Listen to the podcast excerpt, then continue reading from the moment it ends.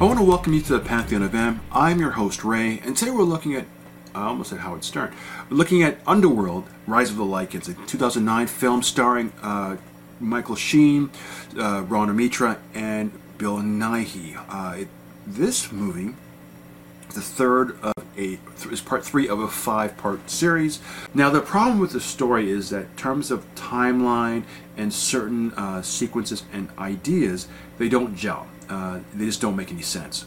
But if you ignore that and just go on the basis of the stories, by, on the on the merit of the stories, and not think too hard about what the how they actually fit together, the, these movies are um, uh, are really as a trilogy. It's a complete story. It's a story of Selene and Michael and the war that was and how it begins and how it ends. Right, Before I get into any negatives, I like to focus on the positives, and the positives is this: Michael Sheen uh, quarterbacks this film. He gives it it all. He has.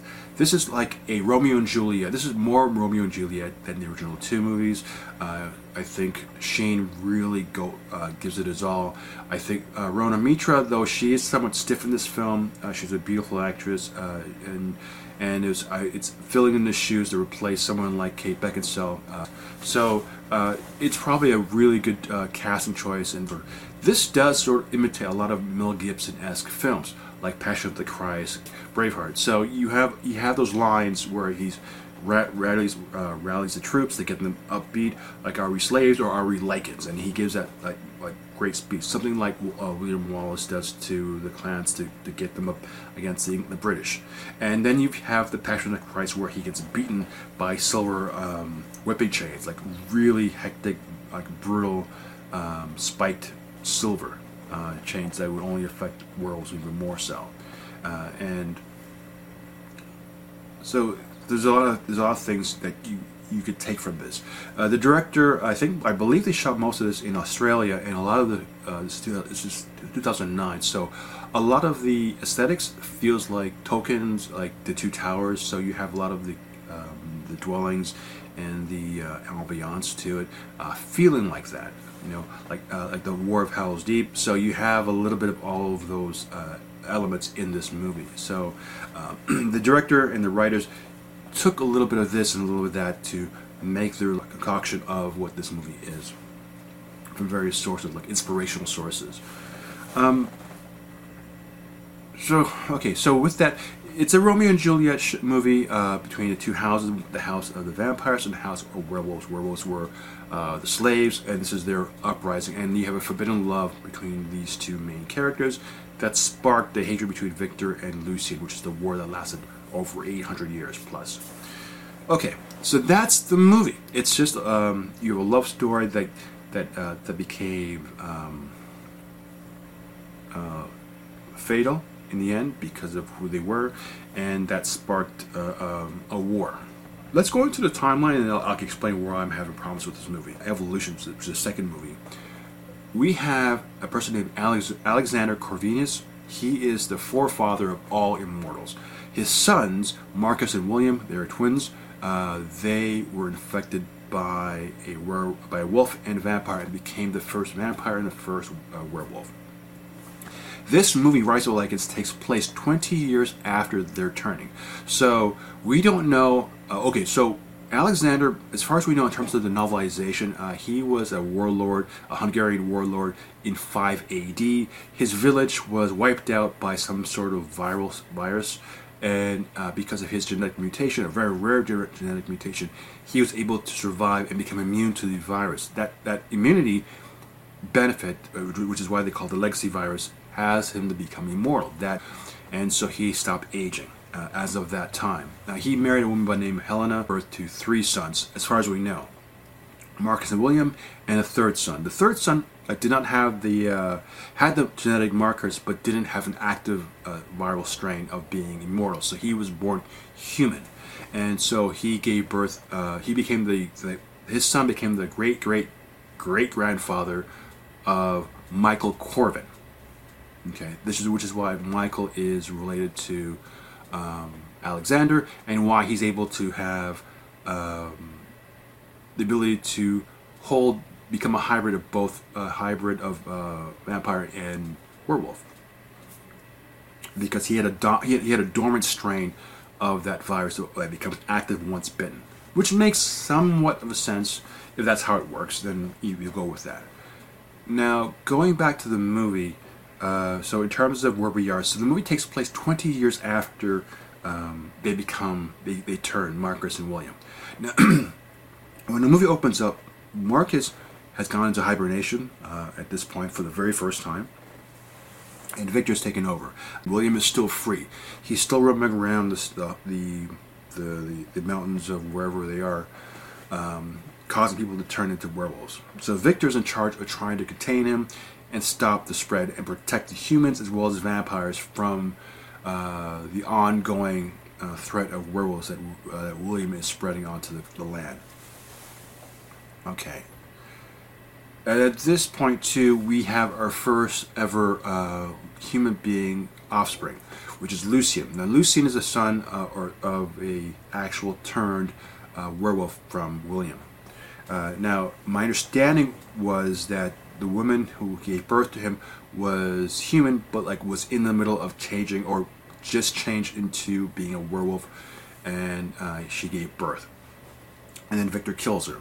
Uh, in the movie, you see her, you see a wolf in a prison cell that because it's one of the uh, werewolves that they've captured captured. And she just the wolf gave birth and was standing over the baby and they killed werewolf.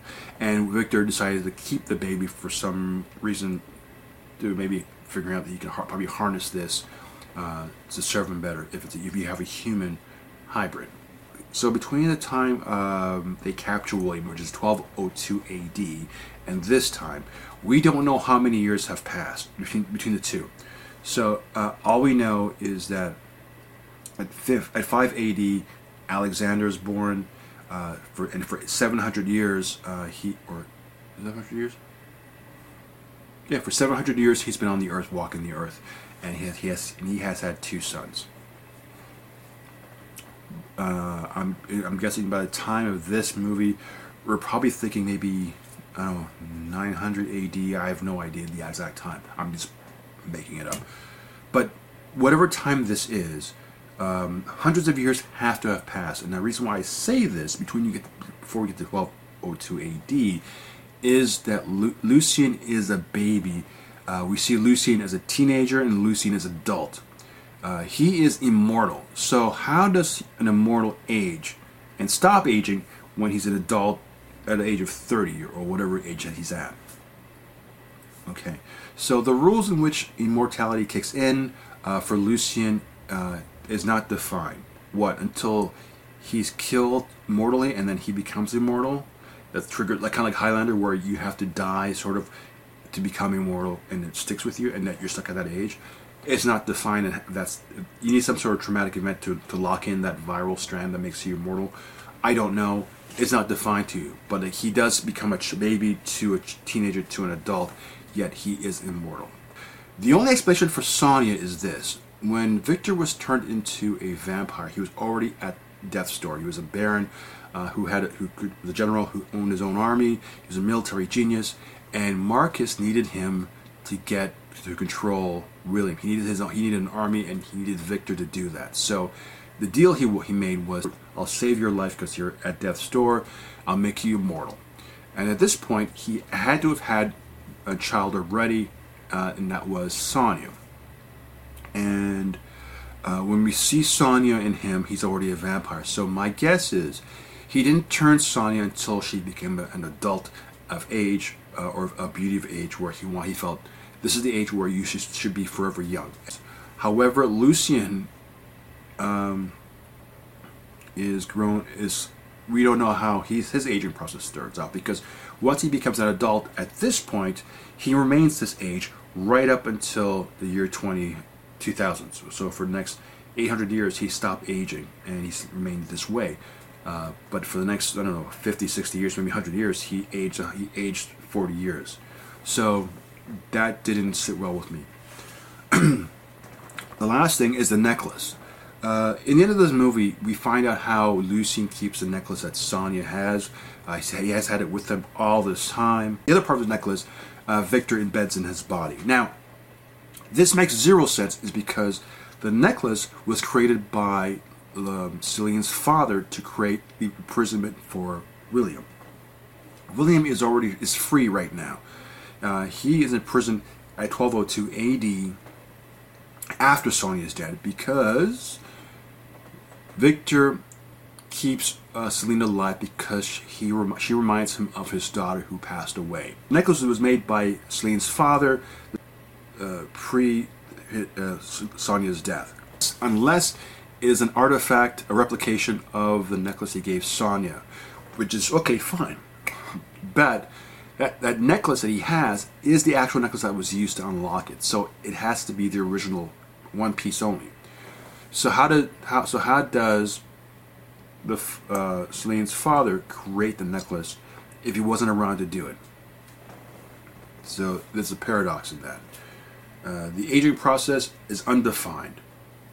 Um, so yeah, those are th- those are the two major things I have with this movie. It holds up pretty well, minus the continuity. Uh, the movie they say it was it, it came around the 15th century, which is like 1402, which predates 1202. Uh, what I was referring to. That's what it says in certain um, sites. That movie takes place in 1402 or 15th century AD or 15 yeah 1500 AD, which makes zero sense because it is a prequel to um, when they capture William. And in this movie, they say William's already still free and running about. And uh, so, yeah, so there, so in terms of the continuity and what is the correct sources in terms of what you believe in and what you don't believe in, just listening to the dialogue of what they were saying, I know for a fact that this predates uh, one and two, uh, because one, Sonia's still alive, and uh, she has to be dead in order for Selene to become the death dealer. And we know that William doesn't get caught until we see uh, certain until the necklace is used to imprison him. But the necklace exists. Uh, the necklace was the necklace was created uh, after uh, Sonia's death, but the, the, necklace exists and is with Lucian all this time before. Yeah, so there's some things about this um, that doesn't quite well uh, hold up. All of that uh, is a rich supplement of what you get on here, and it's. Uh, I'm not going to say it's mediocre. I'd say it's well crafted. Um, and uh, Michael Sheen gives a performance. Uh, he has he doesn't have a great body, but he's in the great one of the greatest shapes of his life, and he really uh, puts it in the time for this. And I think I believe him when he plays Lucian. I believe him when he plays Lucian in the uh, prequel movies, and in this one, being the leader, uh, being the wild, um, uh, passionate person that he is. I, th- I think uh, I think he's an amazing actor, and he and as Bill Nighy, uh, they really sell us uh, for this movie. And Nighy was amazing at this too. I mean, his look is just eerily, eerily stone cold vicious. So with that, I'm your host Ray. I hope you enjoy it. We'll see you uh, next week uh, with a brand new film. Take care.